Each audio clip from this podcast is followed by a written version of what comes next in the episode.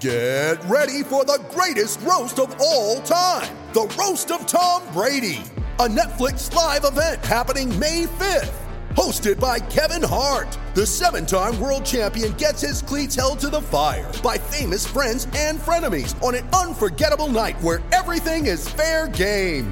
Tune in on May 5th at 5 p.m. Pacific time for The Roast of Tom Brady. Live only on Netflix.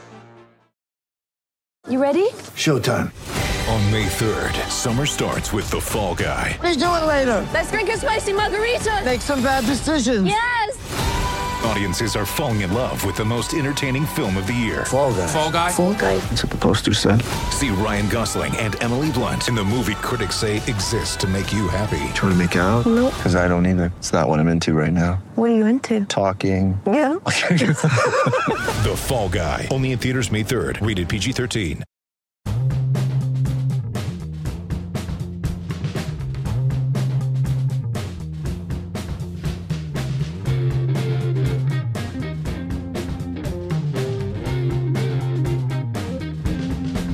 Guess what day it is? Guess what day it is? It's hump day, everybody! I don't know what this part is. We're going to have to do something. So there it is. What is up, everybody? And welcome to a hump day edition of the DNVR Nuggets podcast. Let's go! Man, Eric has got me hyped. Holy cow. Man, I want to run through a wall for Eric. You know what? Do it. Okay, I can see that. We are presented, as always, by DraftKings Sportsbook, America's top-rated sportsbook app. I'm serious, man. I had a crushing month of February into halfway through March. Dev has completely single-handedly pulled me out. Yep. I am now a wealthy man. All thanks to Dev and DraftKings Sportsbook. So that's a hint and a nudge to you to join us for the pregame show where he gives us all kinds of gambling advice to make us some money. He's not with us today. Instead, I've got Harrison Wynn, who for the 20th straight show is wearing a hat. What are you trying to tell me, Adam? I'm trying to tell me. Ankles and hair. So you got to give the people what they want, Harrison. That's what I'm trying to tell you. I'm the only one that can bring the sex appeal on this show. Is that what you're trying to tell me? Look around, dude. All up to me? That's what my responsibility has come to? You're either gonna do that or have to change your name to Ankelson if you're not gonna show us the hair, bro. That's a really good point. That's a really, really strong point. Jesus, dude, we are 2 minutes. Here, I'll see you guys later.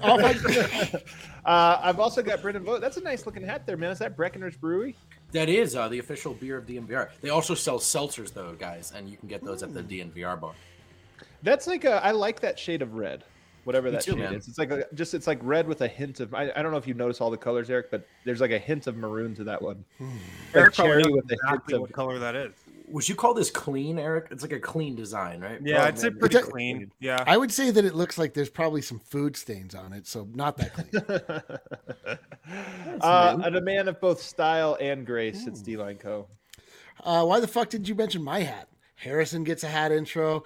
Brendan gets a hat intro. That? Yeah, this is the San Francisco Seals from 1920. It's an old big market team. Piece of shit. Yeah. Big market. Unbelievable. Is in the chat Coastal today. D-Line. Listen, I don't care. I'm a Seals man for life. You knew this when you met me. Nothing has changed. So why would I change anything? I love animals. The seal never did it for me. First off, we all need to know what did it for you means. They're kind of ugly, they're kind of like the cows of the sea. Well, so hold on. What is it that birds do for you? The seal, man. The seal is kind of a lazy animal. Not a lot of motor. It just kind of is loud. What it is. Yeah, they're like the geese of the sea. Actually, is what they are. Like really loud. They honk. No, they're the sea. They're dogs. Seals are dogs. All right. Well, we agree. We'd agree to disagree on this one. On today's show, guys, we are going to rank who has been the most down bad this season. I know it feels like it's not personally, NBA teams. Who is the most down bad? Spoiler alert, the Lakers are going to take the first spot. But there's a bunch of other teams, and we're going to try to talk about where do the Nuggets fit into that. Because I know we sometimes get in that silo where everything feels like it's a Denver-specific thing. Hey, man, lots of people are miserable, not just you. That'll be the lesson of today's show. We're also going to be talking about Anthony Davis and maybe recontextualizing whether he's a top 75 player, where he belongs, all of this. Who are you rooting for out west? The Lakers. As a bunch of other topics. But we have to start today with our top story. And that is, actually, this isn't our top story. This is just the first thing on my note. So as we're starting to see, it's award season, MVP, Rookie of the Year, Sixth Man of the Year, Coach of the Year. And some teams, I feel like this is relatively new, but also gimmicky. Like teams send out the packets. Like it's like they do for the Oscars where they'll send you a DVD and they'll send you a promotion, like your own little stuffed animal. And it's like, yeah, vote for Avatar. Here's a little teddy bear. It's the best movie. People, they're now doing that for NBA teams. And personally, I actually feel like it's the most ridiculous thing I've ever heard of. I can't imagine it works for anybody. And we saw like some of this like movie post. It's usually like expensive items. So I just have to know, I have to go around. I'll start with you, Eric. I feel like this is your wheelhouse. Are you pro or anti pandering to the MVP voters? Well, I've made it my brand pretty clearly over the last week plus that I think begging for an MVP is a bad move. But, we're talking about just campaigning. Is it wrong to campaign? I don't believe it's wrong to campaign. It's okay. You can hand out awards. You can there's something about like letting people know how important it is to you when it's not the most prestigious award in all of the land that I think is cool.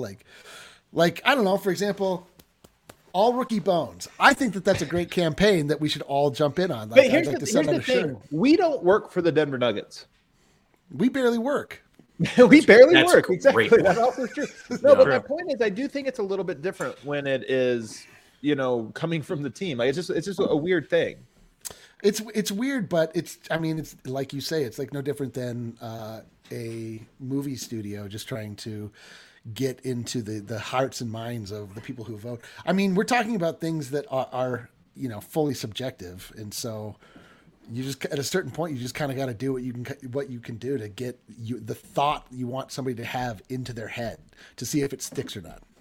Harrison, where do you lie on this one? I think it's super corny, but the thing is, everybody knows it's super corny. Everybody is in on the joke.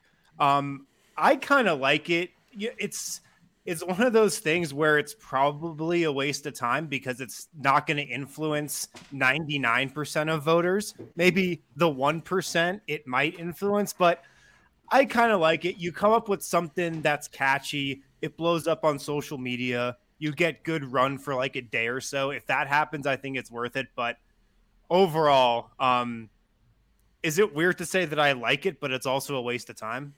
Yeah, it is weird. Yep. Because it's not my time. Right. And the question is honestly more about, do you like it? So you answered the question. I like it. You kind of like it. All right. Well, we'll get into this even more. Vote. Where do you stand? Where's your vote? Oh. I mean, I just don't know what the function is. I mean, I guess I could picture Ramona Shelburne like opening a used Steph Curry mouth guard and being like, "Oh shit, 9th place isn't that bad." But other than that, like, I don't know who's like getting a gift bag and being like, "Sit." As far as I can tell, they're for tweeting out to show everyone that it's kind of like in a presidential race, undecided voters are just like the biggest idiots of the bunch.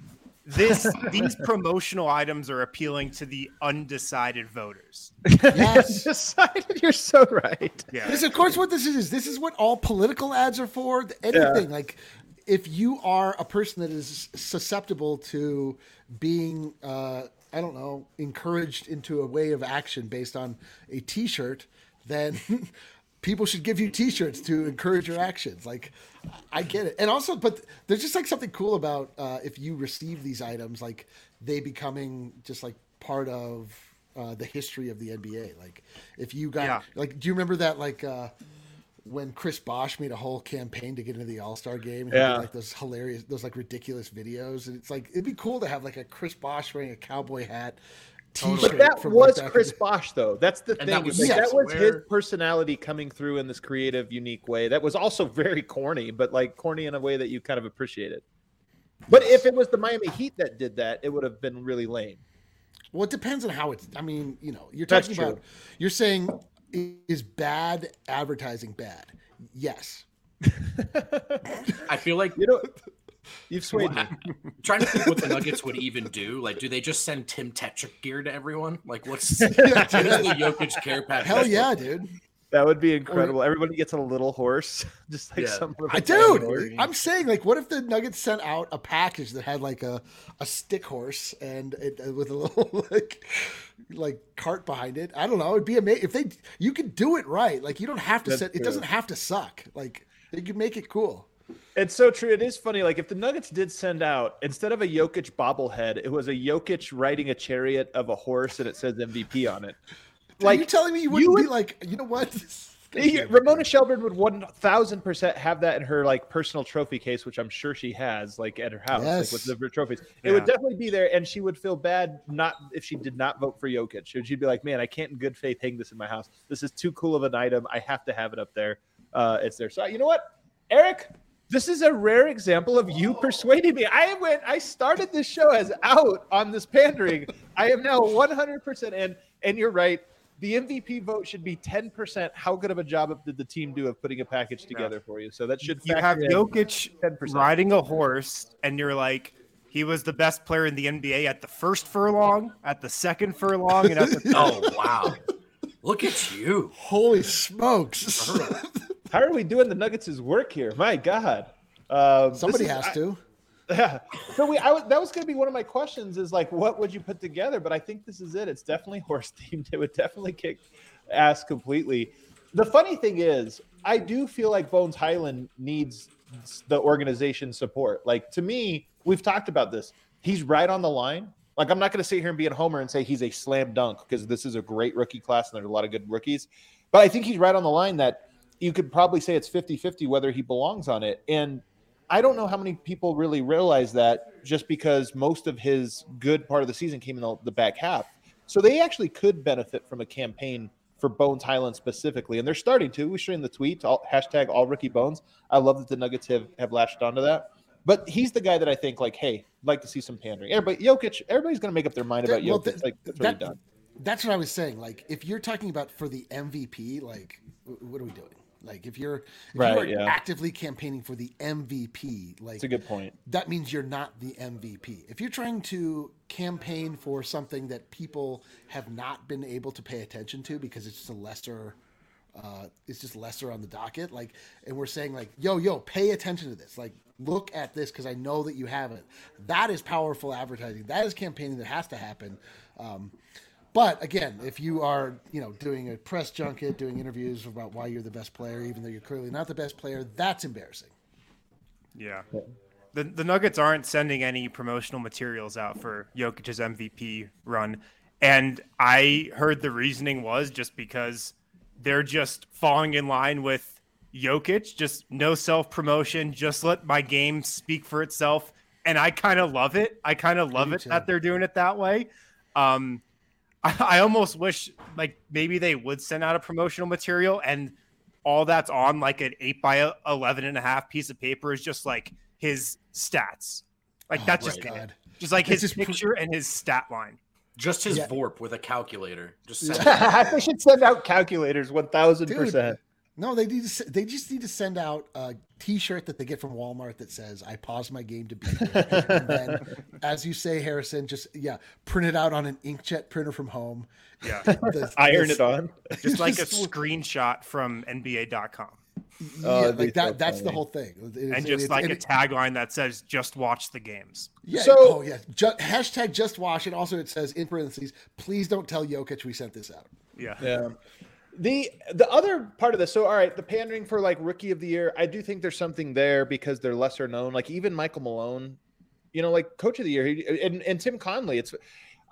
I'm telling you, man, like it's funny that there's no buzz for any Nuggets awards when people are like, yeah, but Embiid doesn't have the supporting cast Jokic does. Like, wait.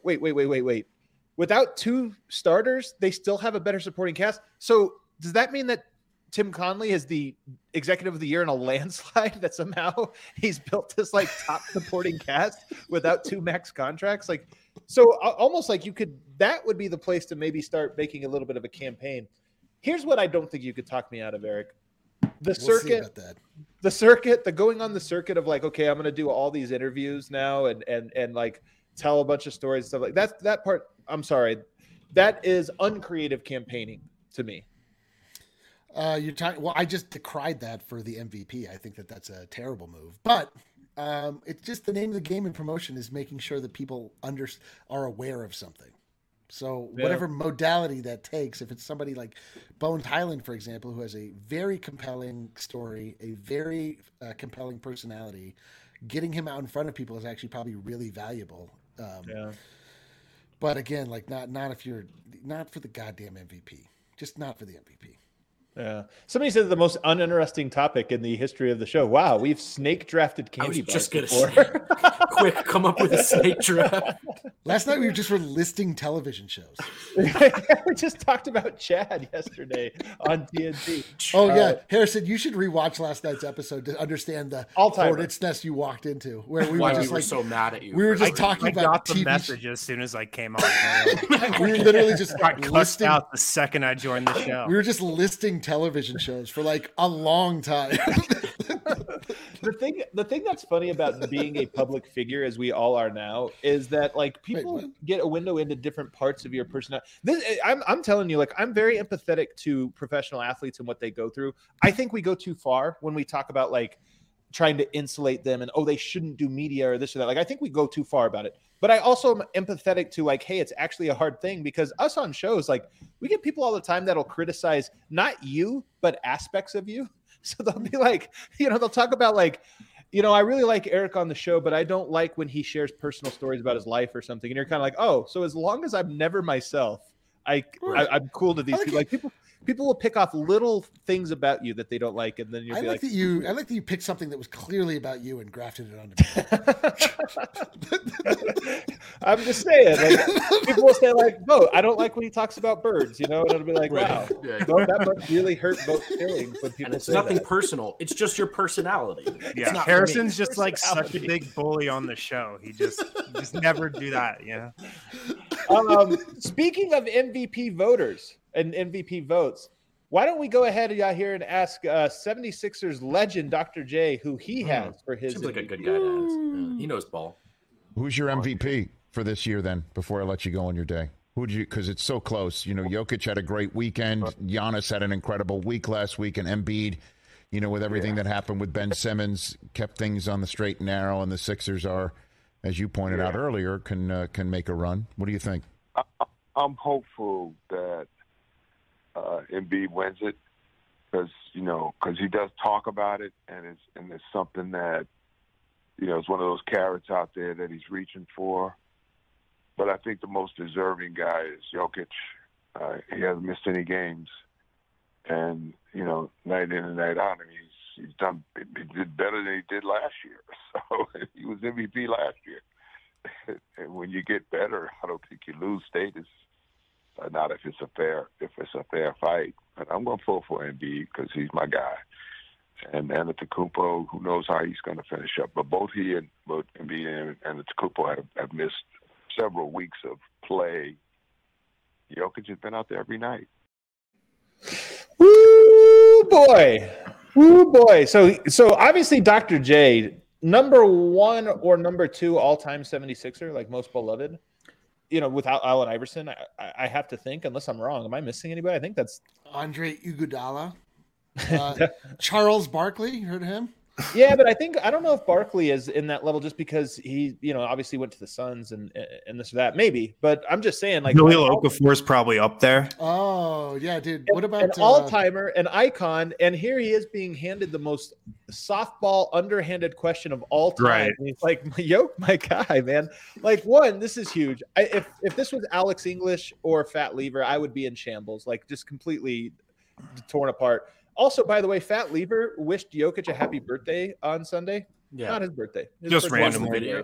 Yeah. Did you watch the video? Incredible. It's incredible. I love Fat Lever, man. But, honest to God, man, to me, this is huge. Like, I can't believe this hasn't made more waves in Philadelphia. I thought this might actually run Dr. J out of town. Yeah, I mean, if you're in Philly right now, you're just acting like that video doesn't exist. Just like, I never saw it. I don't know. I don't know what you're talking about. But you're right. I mean, Rich Eisen lobs him the softest softball. He even sets it up like, it's a pretty close race. You could put together a good, resume for each one of these guys. Who's your pick? And does Dr. J just like hate Joel Embiid? Like, he also just. I have respect for Dr. J. Honestly, I think he just answered it honestly when it's like, wow, yeah. You can never do that. But I mean, Nikola Jokic, he has missed some games this year. He has missed some games. Suspended. He hasn't played in every one, and he was hurt for a tiny bit. But yeah, this is like Alex English saying Nikola Jokic isn't the MVP, but way worse. You know, this is like one of the goats of NBA history, a top 75 player of all time. Just totally not going with the hometown guy. It's wild. Yeah. Well, first off, do we have to now refer to him as Dr. Jokic? Dr. J? Ooh! I don't know. It's actually not that but my favorite part about that as it meandered on was so representative of the discourse that we are being presented with on Twitter, where it was like, well, Jokic deserves it. He got it last year and he got better, but I'll probably vote for Joel because he's my guy. Like, yeah, what? Yeah. Like, what is it? Because he's more electric or whatever. Just like the thing where you're like, well, Jokic clearly deserves it, but like for some other bullshit reason, I think it's Joel Embiid for a reason that I cannot quantify or really make an argument about. I'm going to use it as like just trailing off, getting out of the conversation. The funniest is honestly today, he just has a better story. And I honest to God feel like Vote might have single-handedly destroyed the story argument with the greatest tweet. You'll have to go to Nuggets Twitter and also watch all 8 seasons of Game of Thrones to understand that part. The context is important. The context is important, but literally the perfect context for such a tweet. Pretty hilarious. Maybe my all-time favorite tweet of yours, Vote. Congrats. That happened today. Wow. How many tweets have you sent out? I just want to know, understand also. Millions. He sent out millions. Of tweets. Yeah. Is this the best of a million, or are we talking about a world with 999,999 fives, and this was like a 7? I mean, there's been a lot of bad ones. Yeah, it's a high volume approach. Do you guys know how to turn this thing on? I've been trying to figure out what is that? A T98? Like, yeah. I was going to try to crunch some numbers, but I don't even know where the on button is. I know. I'm stealing your comment here, Vo, but there is an irony between – actually, D-Line was the funniest one where somebody was calling you a math nerd or something the other day. And it's like, Eric, a math nerd? When was the last time you actually sat down and did math? Other than addition, subtraction, multiplication. When was the last time you did math? What is math again? I want to make sure I answered that. It's been some time. 20 years. Time. It's if you're saying not addition and not subtraction. Yeah, we all have to calculate tips or do our taxes. But so when was the last time I used the quadratic equation? Is that what you're asking me? Ran any type of statistical analysis that involved When was the last time I employed the Pythagorean theorem? Every time I watch Jokic play the game of basketball, basically. Yeah.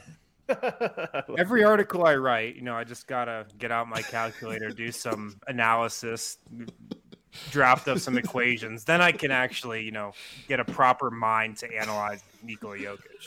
I dropped out of math in high school.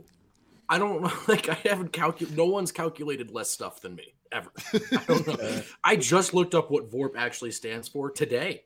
I had guesses, but I'd never bothered to go and confirm it. So, but I'm learning. I'm learning every day. All right, let's hit our first break. On the other side, we're going to talk about the Down Bad Bowl. Who has been down bad the absolute most this season? Lakers number 1. Who's number 2? Actually, we'll spend a lot of time on number 1. Yeah, who cares about number 2? If you have not been able to watch the Nuggets and Avalanche this season on TV, we got some good news for you. Just a couple games left, but get set up for next season too. Ivaka TV. They've got Altitude Sports. They got a bunch of other national channels as well. It's available in Denver, Colorado Springs, Phoenix, Boise, Twin Falls, Idaho. It's $25 a month, no contracts, no hidden fees. Your price is locked in for 2 years. Go to ivaka.tv/DNVR. Ivaka.tv/DNVR. That's how you get set up with these guys. A lot of you have made the switch to Ivaka TV. If you have, let us know on Twitter. We'll shout you out. It's a movement. Get involved. Ivaka.tv/DNVR. $25 a month. You get Altitude Sports. You get national channels as well. It's the perfect alternative to cable. So go to Ivaka.tv/DNVR to get set up with them. At DraftKings Sportsbook this week, We've got UFC 273. Two titles are up for grabs on the stacked UFC 273 fight card. Join the action with DraftKings Sportsbook, the official sports betting partner of UFC. I think this starts tomorrow. New customers can bet $5 on any fighter and get $100 in free bets, win or lose, guaranteed. Choose your fighter, sit back and watch the action unfold. Anything can happen in the octagon, but with DraftKings Sportsbook, you've got a sure thing. Bet $5, get $100 in free bets. Download the DraftKings Sportsbook app now. Use promo code DNVR, throw down $5 on UFC 273. Get $100 in free bets no matter what. That's code DNVR Saturday at DraftKings Sportsbook, the official sports betting partner of UFC. Must be 21 or older, Colorado only, new customers only. Minimum $5 deposit, restrictions apply. See DraftKings.com/sportsbook for details.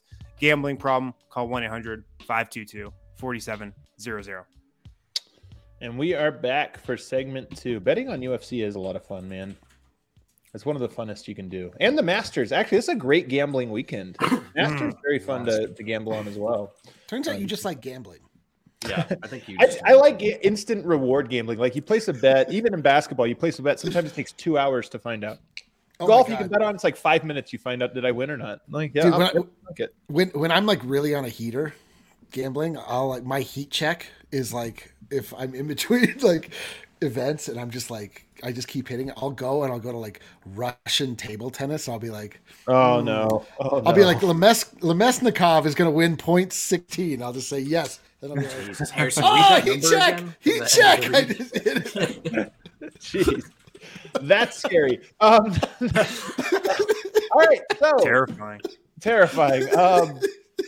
So let's talk about the Down Bad Bowl. 2022 is winding to a close. I know we've been in our little silo about the Nuggets and this or that. But we got to talk about who's had it worse. Now, here's what's funny. A lot of years you could make a case for like multiple different teams. We get this. To me, there is the easiest number one pick in the history of the Down Bad Bowl. Like if you went through every year, this might be the most down bad of any season anybody has ever had. The 2022 Los Angeles Lakers are eliminated from the playoffs with 5 days to go, three games to go in the season. They're already eliminated despite having what Rob Pelinka hailed coming into the season as the most talented or the biggest collection of talented basketball players that's ever been assembled. And they take 11. Is there any objection that the Lakers have had by far the most down bad season? None. I know. Who are we, Johnny Cochran? How can we possibly? Yeah. Like, how can we argue anything? If anything, I want to add that they didn't just miss a postseason; they missed a postseason that goes down to the 10 seed. Yeah, they finished in 11th. Yeah, it's pretty. That's about as bad as it can be. The fact that the Lakers have three fewer losses than the Sacramento Kings is something that will be remembered for years and years to come. Oh my God. I mean, honestly, part of you has to contextualize LeBron's Lakers stint. And who knows, like they were so bad this year that I would not be surprised if there were some like sweeping changes. Cause it wasn't just that they were bad. It's that this was the year that it splintered.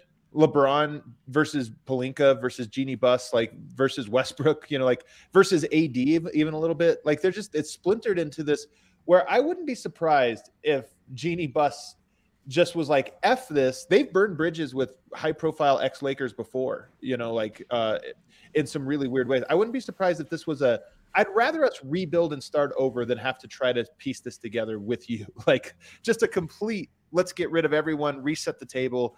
And honestly, if I were looking at the Lakers, their most likely way out of this, you can get a lot for AD, you can get a lot for LeBron. And in 2 years' time, everyone else is going to want to go there. Like Carl Anthony Towns is going to want to go there. Devin Booker maybe wants to. Like you can easily reset the clock now if you re-up your war chest. So to me, it almost makes more sense than how do you piece together a successful supporting cast around LeBron and AD who now are getting older and probably won't be healthy next year either. I don't know. I don't know if it's that crazy. That's how down bad they are. If LeBron James gets traded, oh my God, that'll be this like against his will. If they send him, especially if they send him to Orlando Detroit or something. Or like, oh my God, dude. I haven't really considered that possibility before. I'm sure he has like a no trade clause that would permit it for him happening. I don't think he does. That was the big thing about when he signed this deal. It was like, remember, he kept doing 1 year deals everywhere he went. It was 1 year, one plus one. And this was the first time he did the like, I'm committed and there's nothing holding me back to handicap the organization. So it would be funny if the first time he did that, they were like, F you, get out of here. We're going to build around Jalen Suggs. As much as I would love for that to happen, that's never happening, unfortunately. Yeah. But really? No, man. We're not trading 37-year-old LeBron James.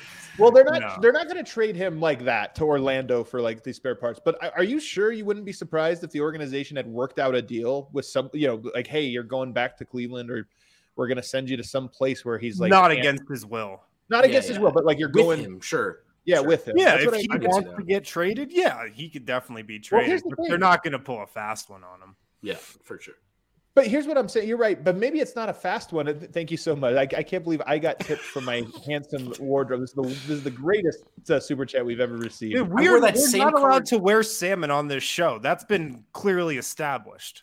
What? That's all I wear. It's my best color. Patrick we're not allowed right. He noticed something very, very important. It's the bubble. We're not allowed to. He's a super color noticer, just like me. No, but I could see a scenario where they came to him and like, LeBron, we're going to trade you. We're not going to screw you over, but we're going to trade you. Like, you can publicly agree to this so that it feels like your idea too. Like, I would not be surprised if that was the case. But if you were the Cavs, would you want LeBron in exchange for like a package around Evan Mobley or a package around Darius Garland? Nope. That's a clear no if I'm Cleveland. I agree with you, but would you, if you were like, say, the Warriors, be willing to part with Kuminga and Moody or Wiseman or something like that? Like, to me, it's like, yeah, Steph Curry's already old. You can pair LeBron with this team. Of course, that would be incredible. And LeBron's already planting the seeds. I'd love to play with Steph. Like, I'm just saying, I don't think it's that crazy for them to kind of work behind the scenes to be like, hey, we're not sure what we can do this offseason, but if we trade you, we can, you know, you might land in a good spot. And he'd be like, sure, I'll do that. Yeah. I could see it, and that you're right. That is the Lakers' best route if they just totally want to pivot, because we know they don't have any draft picks coming up. I mean, the Pelicans are getting like a top 10 pick this year from the Lakers, so that's their only hope. Get a couple young prospects, because they're not going to be able to do it through the draft. It'd really suck for LeBron to go to the Warriors or one of those teams, though. Like, that would be just the lamest freaking thing ever, as if LeBron was somehow back on top with a super team. He could just get into like so much tech in the Bay Area, just like getting involved in all these startups and just branching out into just so many spheres of tech. It actually would be hilarious if he went to the Clippers. That would be the funny one. Yeah. What's AD's value right now around the league? I mean, it's got to be lower than that last trade. And then who is the team that feels like right now we are Anthony Davis away? Well, it's an interesting, honest question here, because Anthony Davis was widely regarded as the best big just 2 seasons ago, right? He was maybe the greatest big of all time. Top 75 player, maybe the greatest big of all time. And because, and why? Because you could plug him on any team and he's just going to be good. He's missed the playoffs now 6 out of his 10 seasons. Isn't that crazy? Like, he's missed the playoffs more than he's made it. He did have that one fantastic bubble run where he couldn't miss a shot. But, like, I wonder now, honestly, if you just had a draft, an open draft of all players, if Jokic or Anthony Davis would go first. I honestly think Jokic would go first ahead of him in most, like, open drafts like that. For sure, for sure. I mean, there are a lot of teams that you could plug Anthony Davis into, and you could be like, that's a pretty good fit. Like, a Dallas or like an Atlanta. Yeah. You know, he could still fit as a Robin next to a lot of stars for sure. I think he's well suited to be the best Robin in the league at his best, or one of the 1 to 3. I mean, overused sort of moniker here, but we're all on the same page. Like, as the guy, I don't think he's proven anything, but as a second best guy, there's a lot of teams would look at him and think that makes a lot of sense here. Yeah. It does make a lot of sense until you are actually playing games and you're like, damn, why is he never in the lineup? Like, why is he always injured? Like, it's not even just that. It's, does he complete the culture? Because part of me wonders if Anthony Davis is you give him a LeBron, you know, a can't miss situation, games never get close. Like, yeah, he's obviously fantastic. But like, if you give him Trae Young, that team's really good. Maybe they win it, but they're going to face adversity. And is Anthony Davis a foxhole guy that every team feels comfortable being in the like a losing month with? And I just think the answer is probably no, because he's never proven it. Every time that's happened, that's all, folks. He's done. Right. Yeah. I mean, a lot of teams now just are punting on culture. Like there are a select group of teams that actually believe in it and live by it and stuff. And then you've got the other half of the league that just like screw culture, you know, like doesn't mean anything, doesn't matter until it does matter. All right, let's go to number two on the down. So Lakers are number one. Nobody's even close to them. With a bullet. They're the most down bad team I've ever seen in my life. I can't believe it. It's the biggest saving grace of this entire season. Yeah, to figure out down bad, it has to start with expectation, view of self. Oh yeah, the Magic are not down bad. No, the Magic are simply bad. They're not down though. Number two to me is the New York Knicks. The New York Knicks, man. You guys remember it was this season that they had the Knicks fans out there doing the bing bong, like all that. That was this year. That was this season. And they've gone from that, like the Knicks are back, everybody's buzzing, to like just like the Lakers. They're eliminated from the playoffs. They're below the Washington Wizards somehow. They're so down bad. I have a different team at number two, but I'm down to do the Knicks thing for sure. Just do it real quick. Do you think they're down bad? You don't think they're that down bad? No, I think they're very down bad. I just think there's another team that's even more down bad. But I'll wait. I want to let you guys get your Knicks kicks in. There's another team that's downer badder. Bro. It's not even necessarily what the team themselves is doing. It's just like, what is the perception of this team? Like, how is this team supposed to be? The Lakers are supposed to be good. The Knicks play in the mecca of basketball. They're supposed to be good. So the fact that they took a step forward and then like fell back on their face or I don't know how that works, but they like, that's worse because the expectation came in.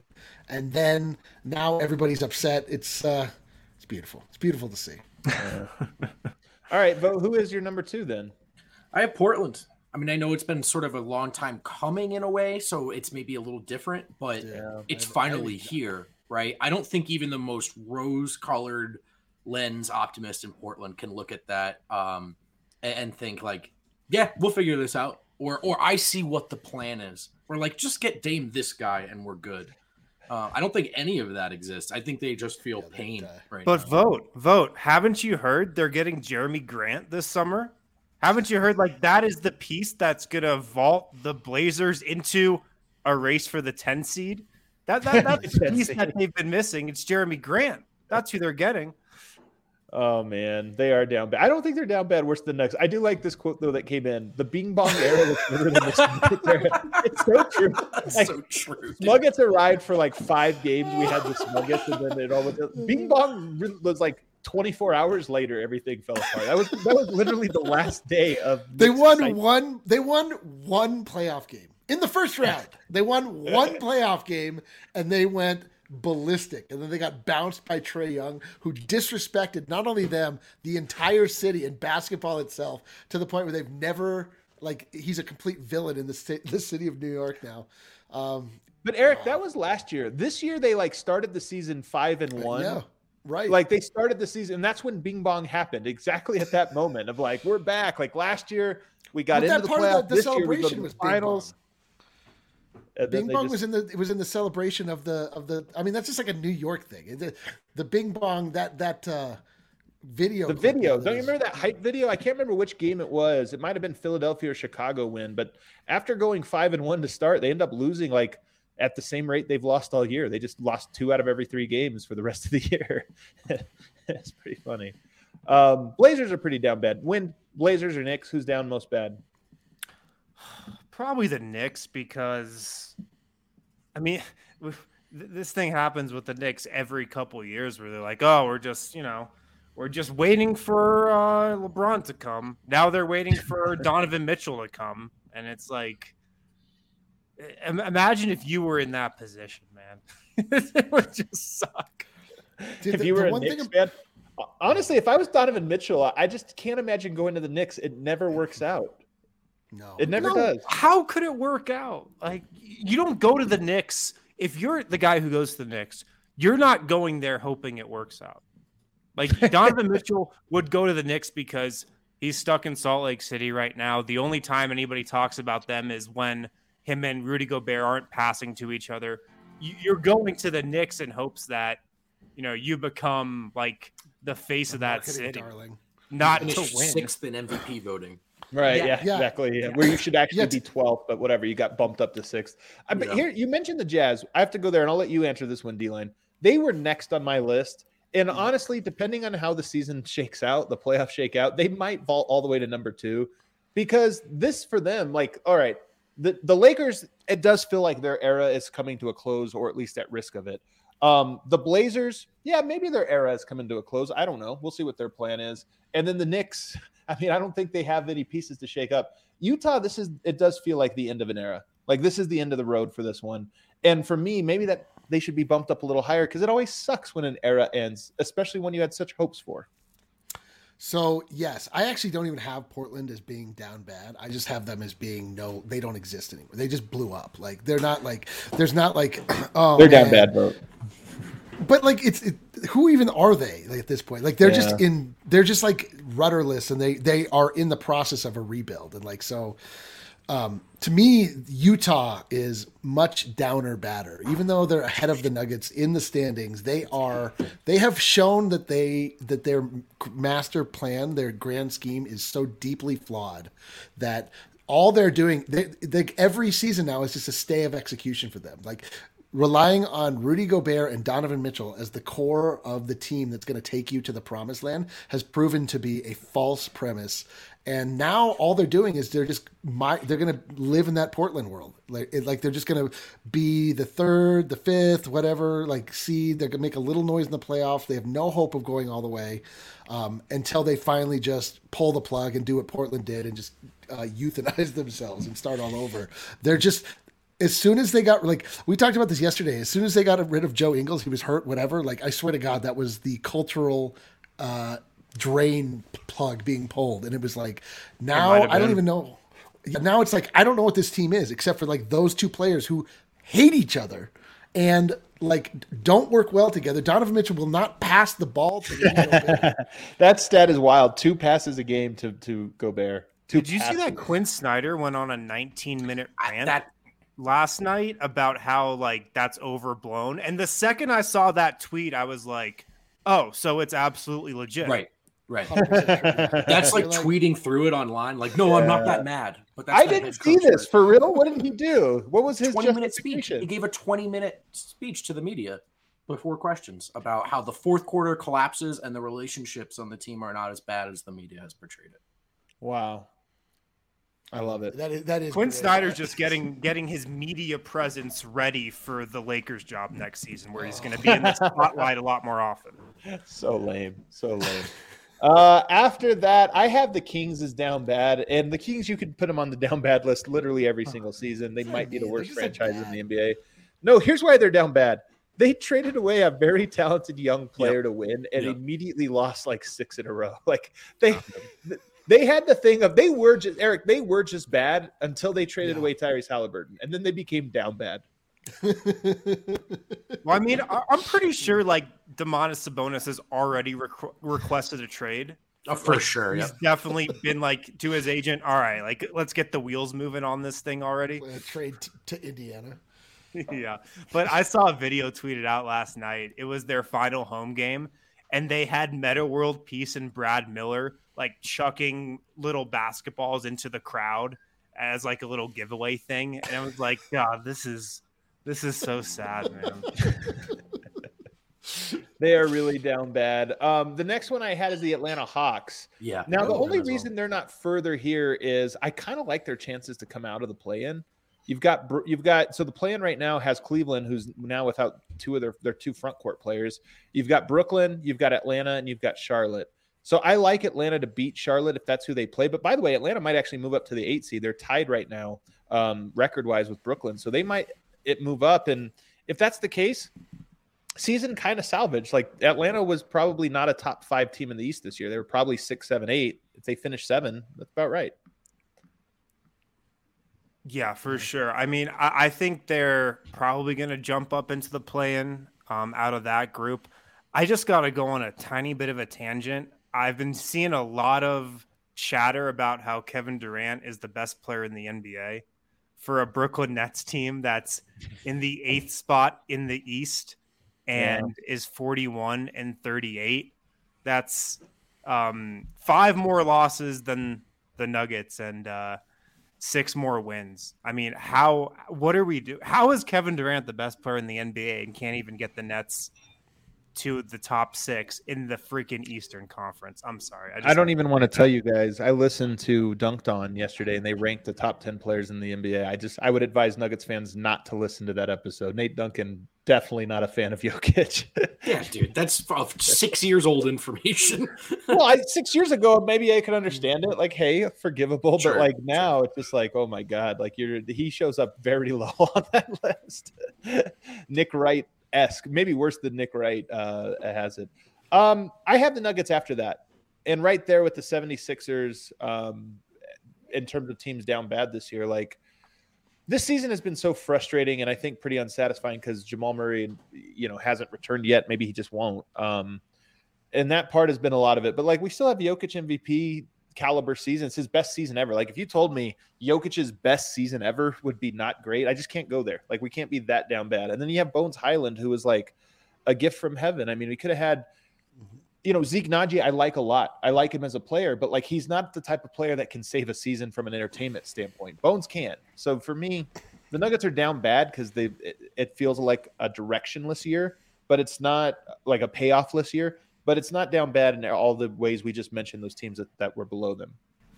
No, right, we're not down bad. The Nuggets are not down bad.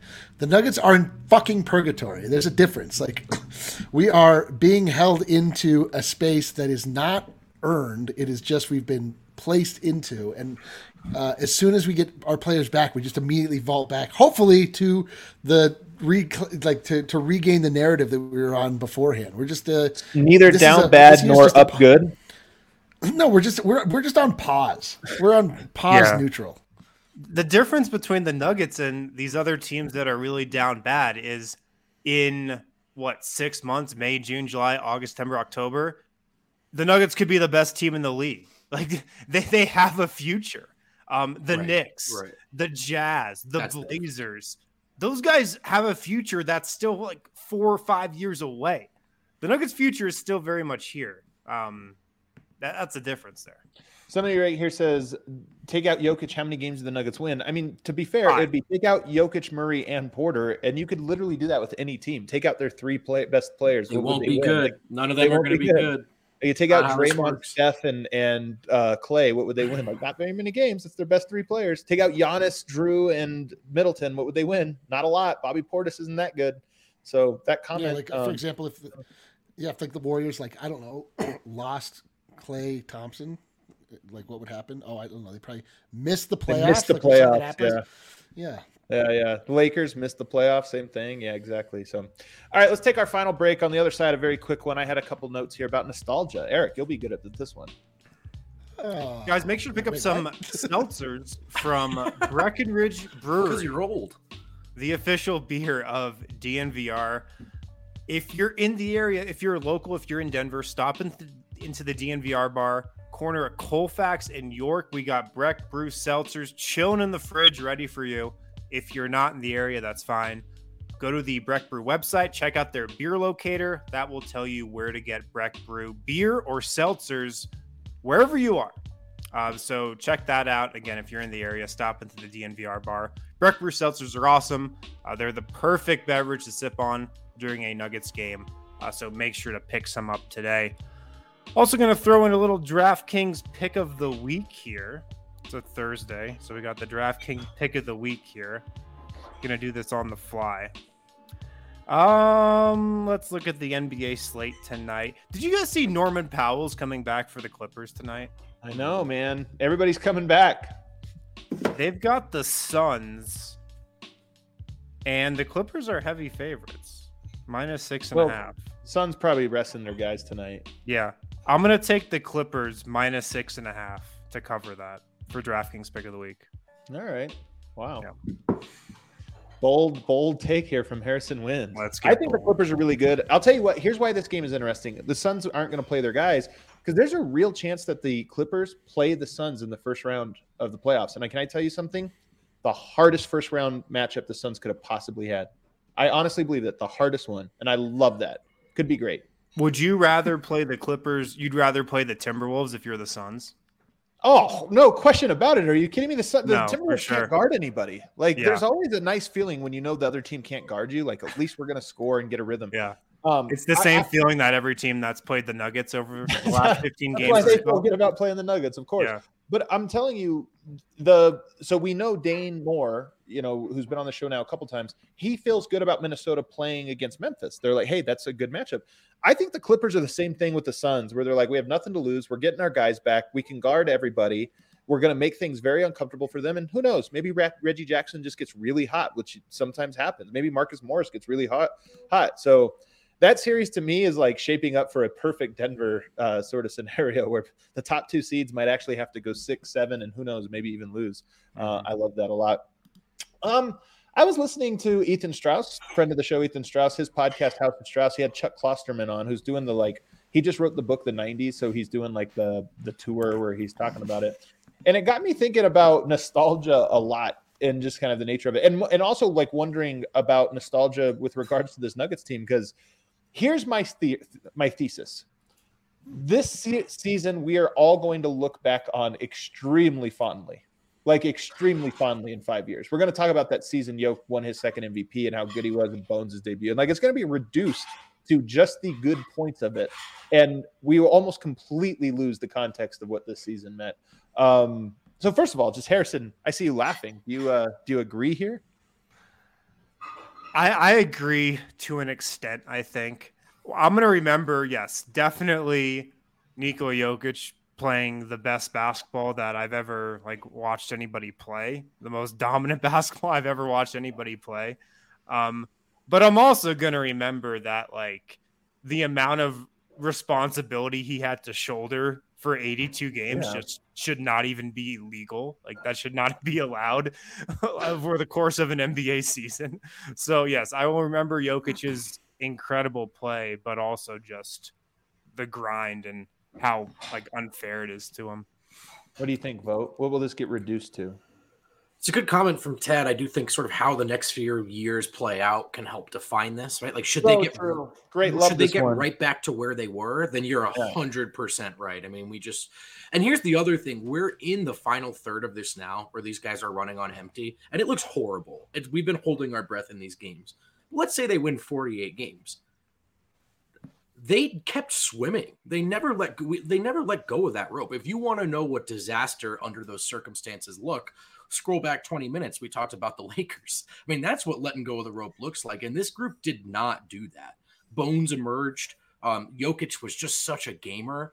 And even the other guys who were ragging on every day, the first third of the season, the first half of the season, they gave it their all. They won more games than they should have. So it sucks to watch. But I do think, should the Nuggets get back on track, that you're onto something, Adam, that in hindsight, we will simply remember how dominant Jokic was.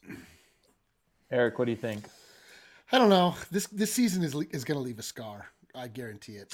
There was after because of the level of expectation that has been derailed this year. I remember very clearly the year after the Nuggets went to the Western Conference Finals and lost to the Lakers. And then the next year was Carmelo Anthony taking the season over with the melodrama. It was a disappointment. They didn't win as many games. George Karl got cancer. Blah, blah, blah, blah. Can you differentiate in your head 2006 from 2008? No, but this is not a run-of-the-mill year. This is a very remarkable year in that it was a year that was stolen from us. We will obviously remember Jokic, but I think that these will be two distinctly different memories. I don't think that we'll be well, but yeah, that was that dope Jokic year. But my God, that year was torture. Do you remember that? They just couldn't because the trajectory we have been on has just been so insanely positive. So this is just such an abrupt halt that. There's no way that this scar will go away from me. No way. Mm. Yeah, it's interesting, the context part of this. I mean, I really do think if you think back to the Melo years, 2003, 4, so we'll say 2004, that's the rookie season. We'll kind of always remember that as the rebirth, the excitement.